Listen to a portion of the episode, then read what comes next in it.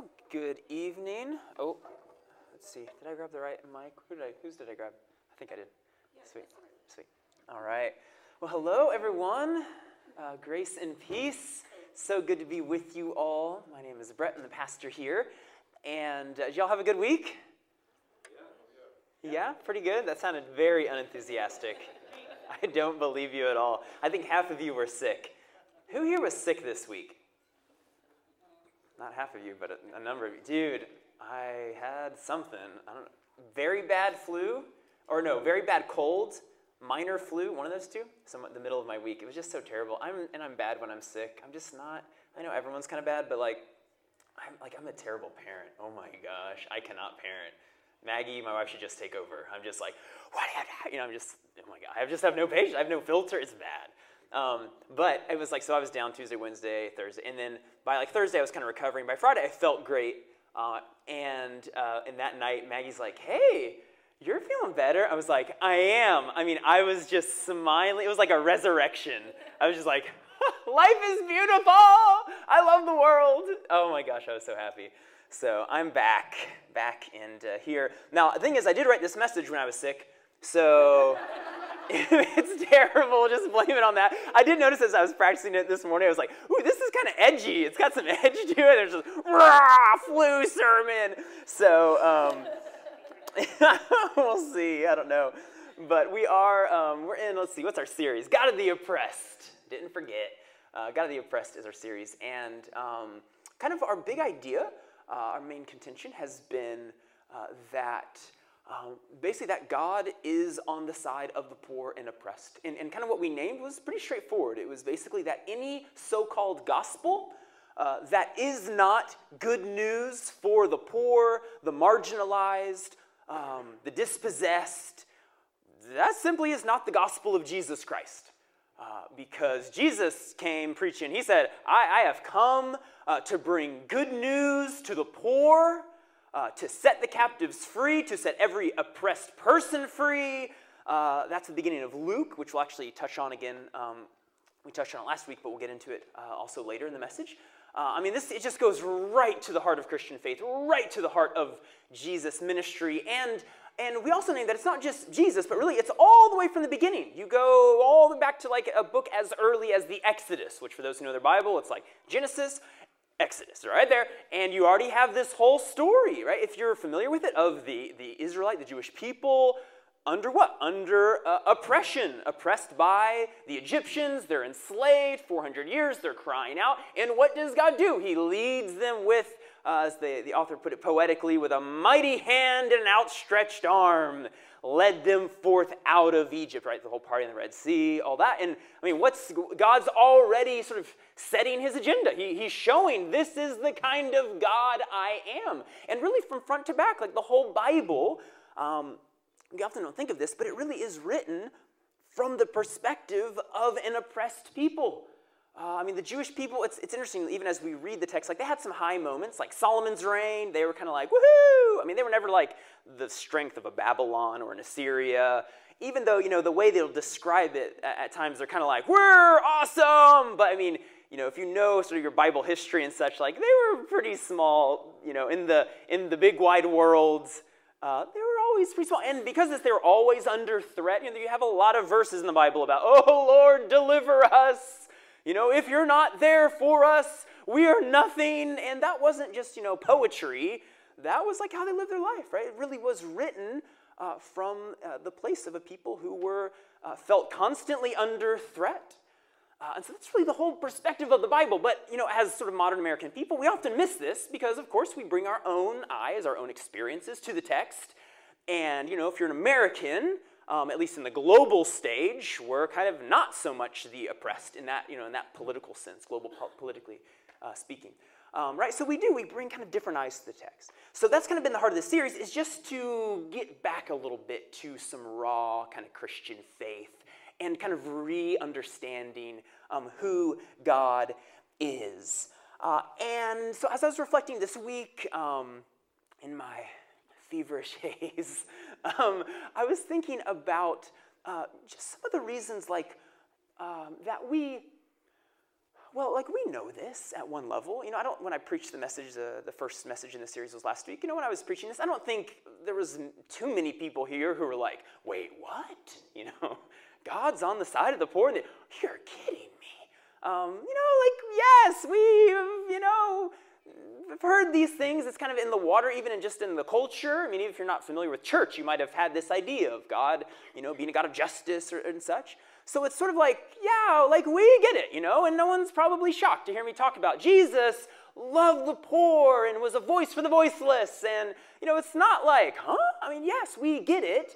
Um, and yet it's interesting how we... Uh, You know, it's like we we kind of want to live into it, you know, and we kind of do, you know, but it's something about Mondays, you know, it's sort of like Sundays. We're like, yes, that is so true. I am changing the way I live. And then it's like Mondays just eat you alive, eat me alive. You know, just like you just caught, get caught up in life. And the way I've used this metaphor before of swimming in the ocean, and you've ever been swimming in the ocean, it's like you think you're headed one direction, um, and yet there's a current. And it's like you're going this way, but the current is sending you that way. And you keep looking up thinking, I should be closer. I should be more that. And yet it's like the current is just, and I feel like that's a little bit of how um, our experience in culture is. That it's sort of like we're, we want to swim towards the, the shore of the true gospel of Jesus. And yet we're just constantly being pulled out to the ocean of indifference. And uh, at least I am, you know? And so I've just been reflecting, like, why? why? What, what is going on? Uh, and so kind of here's my big idea for, um, for tonight. Uh, and it gets a little bit of what's going on. Um, I think there's a tendency in, specifically, I'll just speak for the United States, not like all of global Christianity. This is my context. This is what I know. So I'll just say, in, in the United States, I think there's a tendency uh, for Christian faith to be understood as something that is very, um, very, it's private, it is um, inward, uh, and, uh, and, and just very, it's, it's just something, you know, you keep it sort of to yourself in a way. Um, the language I wrote down was private, inward, personal, uh, as opposed to, so not, you know, public, external, political. It's like, no, no, no, no, no. Like, just, you know, there's just this tendency to understand this is how, this is what Christian faith is. It's it's private, it's inward, it's um, deeply personal. So the title of my message tonight, uh, and I'll unpack more of what I mean by this, uh, is a, a political Christianity. So if you're a note taker, you can write that down. A political Christianity. Um, and I want to begin by kind of unpacking a few ideas. I see some eyes. People are already doing like, where is he going? Buckle up, y'all. It was a feverish haze. So here we go. Um, so, uh, but it is brutally honest. Maybe that's where, um, maybe it'll be good, hopefully. Um, so here, I want to start off with just giving you a few assumptions, but these are bad assumptions. Three bad assumptions for what Christian faith is. Uh, bad assumption number one is that Christianity is private, not public. Uh, so in this, in the, again, in the United States, there's this sort of pervasive idea that, um, you know, Christian, like faith, really any faith is, I mean, it's nice. You know, it's nice to be something. Um, that's great, you know, for people. Uh, just don't bring it into the world. You know, it's sort of like, shut up about it. Uh, you know, it's nice like to wake up in the morning, say your prayers. That's good. Good for you. Um, just don't bring it, you know, to the boardroom at work. My God, like, what are you thinking? Uh, and by the way, I'm not talking this whole time. I'm really not talking about, I'm not trying to advocate that you're like the annoying Christian who's just constantly like, hey, everyone, I'm a Christian, just so you know. You know, like, I'm, I'm talking about bringing um, your whole faith, all the values, you know, all the beliefs, all the, the ways that you should live differently. I'm talking about bringing that, right? And this is sort of where we get tripped up because we we just, it's, you know, it's being religious, that's super cute, you know, but it's, it's, but it's just, it's personal. It's something for whispered prayers. It's a, um, it's a dinner table conversation, you know, with family. Um, but it's not lunchtime conversation with, you know, it, you know, people you may not know very well. This is why it's fascinating in our culture how at precisely the point when we've abandoned and sort of totally said, do not talk politics and religion, just don't talk about it, is precisely when we've become totally incapable of having a sane conversation about what? Politics and religion, right? And I wonder if um, if we we need to teach ourselves, teach our children, not to avoid these topics. I mean, because honestly, these are the topics that matter. Uh, but we've got to learn how to have them. All right, that's a footnote. Um, so, uh, so I've been thinking, like, okay, so how does this hook up with this idea of the poor and oppressed, though? You know, like private, public, okay, wh- what? Um, well, it's because, right, uh, poor and oppressed and struggling and voiceless and marginalized folks, Um, how we go about relating to them and even helping to make them less that way, you know, like to do God's work in the world, is a very public conversation, right? It's, it's inevitably going to mean like things in the actual world happening, right? Um, I love this quote. This is from Dom Helder Camara. Uh, he was a Brazilian Catholic archbishop. He said, "When I give food to the poor, they call me a saint. When I ask why the poor have no food, they call me a communist." And I don't, I have actually no idea whether he was. I kind of doubt it, knowing he was uh, Catholic. Um, but uh, it's, but it's in, you can see there, though, right, the distinction where, right, when he's giving food sort of quietly to the poor, they're like, ah, it's good for you. Good for, we like that. You know, when he starts asking the what? The public question. Why is this the way, um, oh, I just talked, Desmond Tutu. He, the way he put it was, he said, um, he used the metaphor of a river. He said, if you keep find yourself having to, metaphorically speaking, pulling bodies out of a river, he said, eventually it kind of makes sense to go up the river and say, hey, what is going on up here, right? And that's, see, that's the thing, right? It's sort of like, that's good for you, you know, caring for the poor people. And but all of a sudden we start having that conversation. Whoa, crap, no, no, no. You go back to your little cutesy religion, you know. Uh, so this is the idea, right? Christianity, this is a bad assumption, I think. Christianity is private, not public. Uh, and uh, second, second bad assumption, you can tell these all kind of tie in very closely together. Uh, Christianity, it is inward, not outward. Uh, in other words, we, we kind of assume that, you know, Jesus, he is about saving, you know, my soul. You know, the, the spiritual part of me. It's, it's a, and, and by the way, this is, I think, true in the sense of, yes, there is an inner transformation. That's essential, right? That we are transformed inwardly, yes. Uh, but what happens is we just sort of stop it there.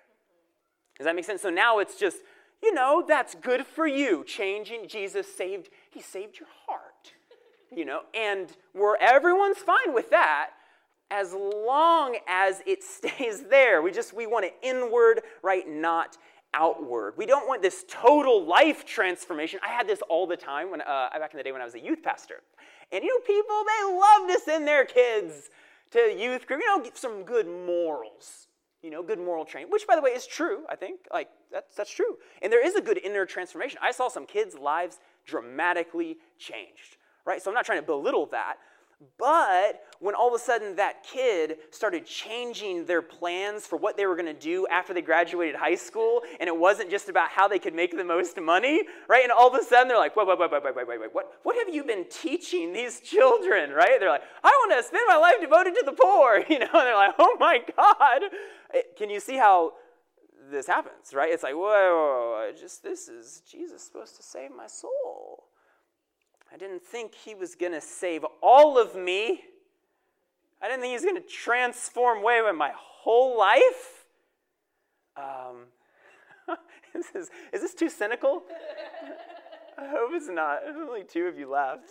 Um, um, but it's true, I think. It's true. Um, there's, a, there's a passage that I think often we misinterpret that's along these lines. John chapter three, verses one through three.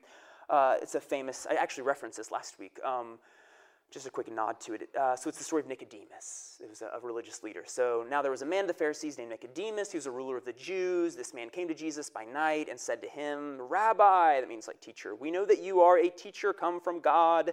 No one can do these signs that you do unless God is with him." Jesus answered him, "Truly, truly, I say to you, unless one is," you recognize the phrase, "born again, he cannot see the kingdom of God." Perhaps no more, two more misunderstood words in all of Christian, at least American Christianity, as born again. Because how do we often interpret it, right? It's back to this idea, Jesus saving my little heart.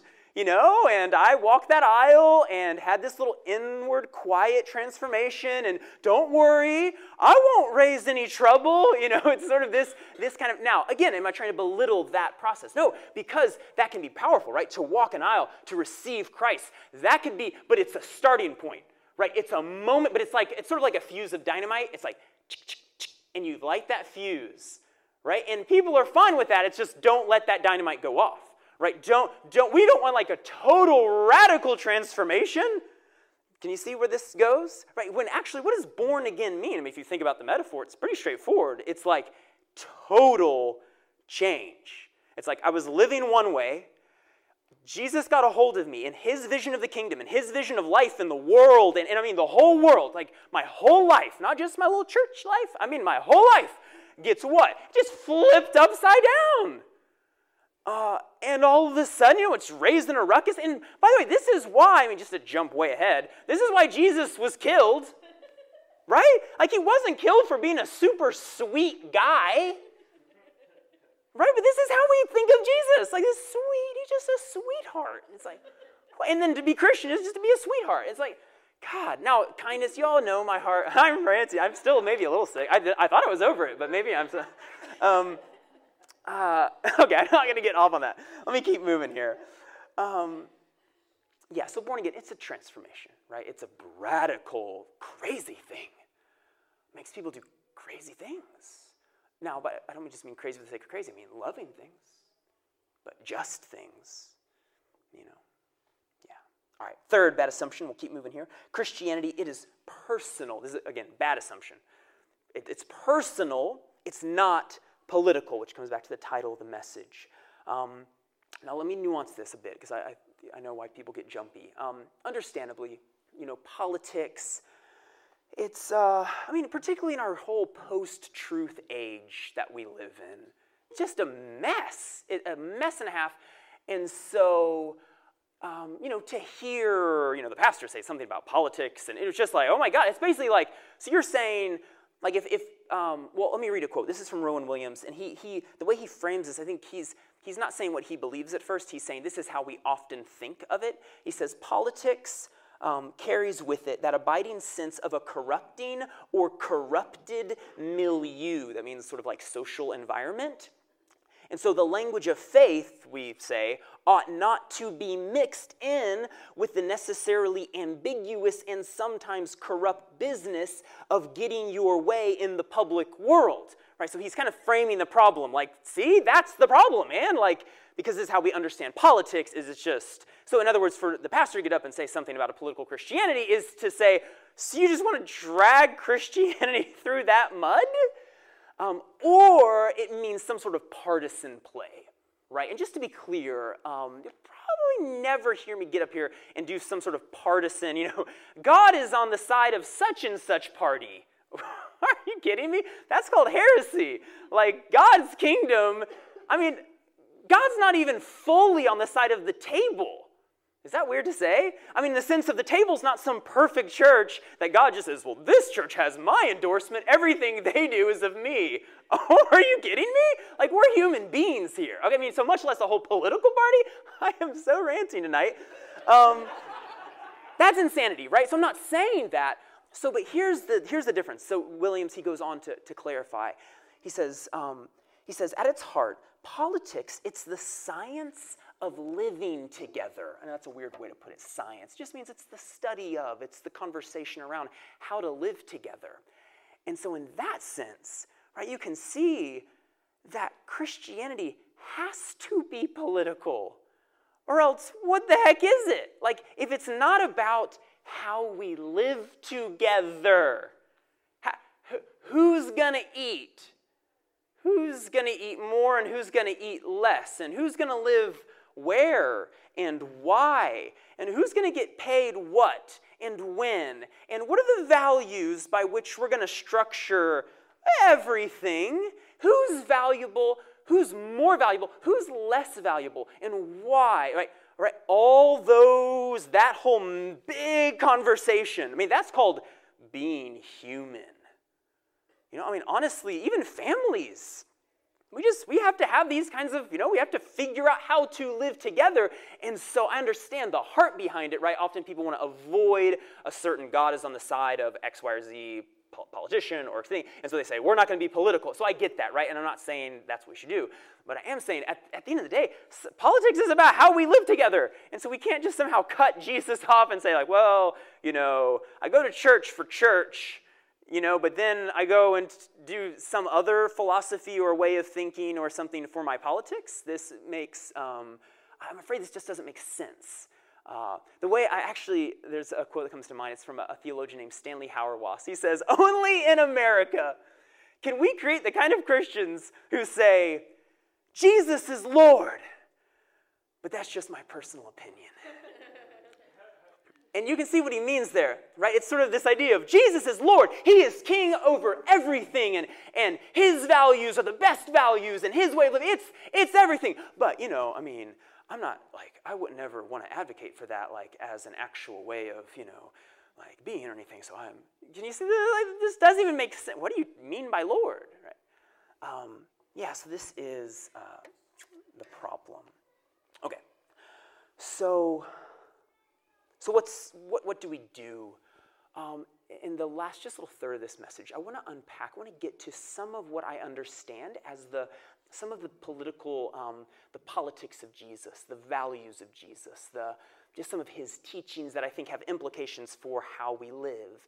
And again, you won't hear me up here prescribing political policy, you know, of, I don't know. Uh, yeah, I'm not getting, that's not the point of a sermon, but I just want to get us thinking about, so that we can take our, our Christian faith into the world, right, in, in a more thoughtful way, so we don't, um, yeah, do it really poorly. So um, if I had to sum up the politics of Jesus um, in just, just one image, uh, it would almost certainly be the image of the cross. And... Um, There, there was, I, I've, I don't remember if I've named this at the table. I definitely talked about this at the, the last church that I planted. Um, that for me, someone who really helped me get clarity on Christian faith, to see it clearly, to see its heart, um, at a time when I was basically on my way out of the faith, uh, was probably the most unlikely person ever. Uh, a gentleman named Friedrich Nietzsche, uh, who, if you're familiar with Nietzsche, he was definitely not a Christian. Um, he was an, basically an anti-Christian. He was an atheist. Um, but he had a, a criticism, a critique of the, the atheism. He called it sort of the fashionable atheism of his day. Uh, and what he said uh, was, you poke at the soft spots of Christianity. You know, like, and there's plenty. I mean, there's things in the Bible, the, I don't, yeah, there's, there's plenty there, whether it's um, divine violence or, you know, people doing things in the name of God that it's sort of questionable. Was God really saying to do such, right? So you can totally just go on any, you know, internet site of just circle, you know, atheist critique of Christianity. I mean, you can find, but often, right, it's the soft spots. It's the sort of low-hanging fruit that's sort of easy to, ah, gotcha, gotcha, gotcha. And, I mean, that's fair, right? It's it's a fair thing to do. Um, but, but Nietzsche said, here's the thing. You're never going to end, because he was very interested in ending Christian faith, in a sense. Like, he really thought this was the worst thing ever. And so he said, here's the thing. You got to go for the jugular, man. And he said, I know what the jugular is. He said, here's the heart of Christianity. It is, it is a lifting up and identification of everything lowly and despised and weak and marginalized and struggling with divinity itself. He says, they draw a correlation. Why? The cross. Because because what happens on the cross, what does God do? God becomes himself. What? Weak and vulnerable. I mean, imagine it. It's, you were saying, this is who we worship, the crucified God. The God stripped naked, humiliated. I mean, talk about marginalized, voiceless, excluded, silenced, left for dead. I mean, this is this is what God does. This is how God, God acts in the world. He takes this on, and when he does this, what's he doing? He's saying, I mean, it's my message last week. He's saying, I am on your side. If you've ever been voiceless, if you've ever been marginalized, if you've been mistreated for, I mean, a variety of reasons, right? If you found yourself there, God is with you. And, and Nietzsche said, that's freaking Christianity. And now for Nietzsche, this is why he's like, that's the most disgusting thing I've ever heard. He hated it. When I read Nietzsche, I was like, oh my God, I'm a Christian.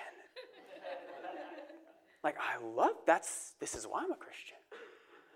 Now, you can see, right, a very short leap from that to a certain kind of politics. And again, I'm not going to like do it, I'm going to do broad brushstrokes, because I think, honestly, each of us, this would just be a big conversation among all of us, interpersonally, at lunch, over coffee, you know, for how do we work that out in the world? I'm not saying that's simple or like, oh, so let me tell you, this is what you do. It's not that easy, but make no mistake about it, when, when this is who God reveals himself to be, this just has tremendous implications for how we relate to one uh, another.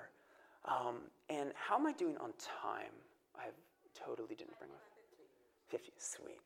Okay, let me, um, I'm going to touch on just a few little verses, and um, actually don't even worry about putting them up, Don. Um, because I'm just thinking through the life of Jesus and like where we might see this in the Gospel of Luke. And I'll just close with some of these examples um, for like where do you, I mean, because now the cross example, that's sort of a big enough one, I think, to kind of say, well, it seems pretty clear. Um, but there's, I mean, but honestly, it's the whole, his whole life, his whole ministry. It's, it goes all the way back to his Mama Mary song. Right? You think of the early chapters of Luke. Actually, Don, I lied. Just go ahead and put them on. It's fine. You, you can read them. Uh, this is what his mama said. Right? Again, we think of Mary. She, what a sweetheart. Little Virgin Mary. You know, it's like, this lady was a little crazy. He has brought down rulers from their thrones, but has lifted up the humble. He has filled the hungry with good things, but has sent the rich away empty. But, I mean, apparently she didn't get the memo. Like, don't you know what Christian faith is? It's like for Sunday school, you know? Uh, and this is his mama. Um, and then we had, actually I preached this a few weeks back, the, the whole desert temptations. If you remember, um, Jesus, this is Luke uh, chapter four, verse five. This is probably the clearest temptation where the devil leads Jesus into the desert and then tempts him. Uh, and so the devil led him up to a high place, showed him in an instant all the kingdoms of the world. Some of you remember this, right? And it's this moment where Jesus can have it all. Like, he can be, he can be Lord. Like, in a sense, he already was Lord, but this in a very concrete way. Like, literally Lord uh, controlling everything, and in the worst kind of way, like a coercive, violent kind of power. And that's what he's being offered. And what does he do? Refuses. You shall worship the Lord your God and serve him only. I mean, eventually that refusal, right, leads him to the cross, where he says, this is how I work. This is how the kingdom comes. That's something we have to wrestle with, grapple with, figure out. What does that mean? Not just in my sweet little heart, but in my ways of relating and living. And uh, I mean, honestly, that like that kind of idea is where you get this strong tradition of Christian pacifism in in Christian faith, um, and which honestly I wrestle with. I would not call myself a Christian pacifist, um, but I can see why Christians go there, right? Even though from a Again, at a sort of an intellectual, secular standpoint, that's like the craziest idea ever. Uh, and by the way, pacifist means nonviolent, right?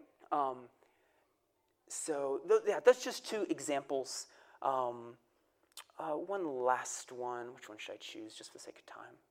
Um, oh, I love this one. This is Luke fourteen. This is Jesus telling us who to invite to parties. Luke fourteen, thirteen, Jesus says, "But when you give a banquet," or in other words, a party, "invite the poor, the crippled, the lame, the blind, and you will be blessed." Isn't that the most interesting party ever? Because who do we invite to parties? Well, you know, like our friends. and or people we want to persuade, people we want to, you know, get on their good side. And, and you can see how Jesus is advocating for the something different, a different way of. But I want to argue it's consistent, right? Because that leads him all the way to the cross, right? The same guy who had the mama singing that song, to him preaching these ideas, to him dying on the cross in identification and solidarity with all oppressed peoples, right? It's, I mean, it's, it's a consistent thing. So what we as Christians have to do is grapple with that, wrestle with that.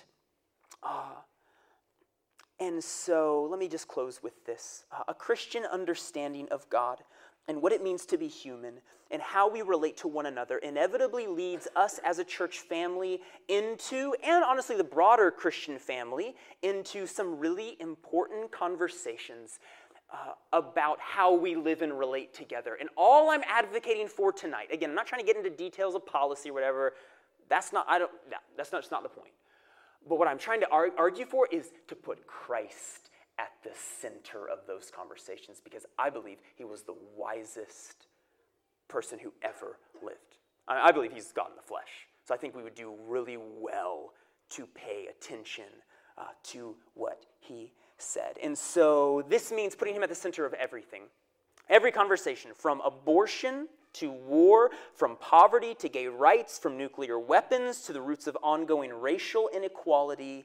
Uh, to be Christian is not to either A, run from those conversations, like, oh my God, that sounds like too much, or, or to somehow have those conversations, but like to take my Christian hat off. No, no, no. To leave the Christian hat on, to wrestle with the pages of the New Testament that Jesus presented there, uh, and then Uh, to, to bring Christ, to bring my Christian faith into those conversations. Some light ideas for you tonight. Easy, easy. Um, yeah, but I hope, um, you know, my, my heart in all this is just that we could be more faithful, more faithful to, to love well. Because, you know, without this kind of meatiness and wrestling and discomfort, I know some of you feel real uncomfortable right now. Um, that's okay. It's okay. Because um, without this, love becomes smarmy and precious momentsy. You know, it's got no teeth. It's got no teeth for us to really figure out what do we actually mean when we say we got to love each other. We got to love the world. You know, that's what it means. So if you have complaints, questions, emails, get those to Karen. Karen at the table T X dot com. She'll respond. Um, no, feel free to have a conversation with me. All right. Let me, uh, let me pray for us. Lord Jesus, uh, we just thank you for uh, tonight uh, and how just faithful you are, God, to challenge us afresh and anew. Over and over, you just challenge us. And God, tonight, um, God, I just named that, that we don't, we don't have all the answers. And we don't really know uh, what to do and how to live well with one another. But God, we're hungry to learn, and we want to learn from you. And so if you're here tonight and you just want to receive, um, you just want to begin a whole new connection with Jesus and a whole new conversation with him. Like you want to bring him into places in your life that you had never brought him. Uh, I want to invite you just to say to him right now, Lord, Um, you, you are the Lord. You are the King. You're the leader of my life. And so lead me. I will go where you lead. I will go where you lead. We love you. The life-changing name of Jesus, I pray.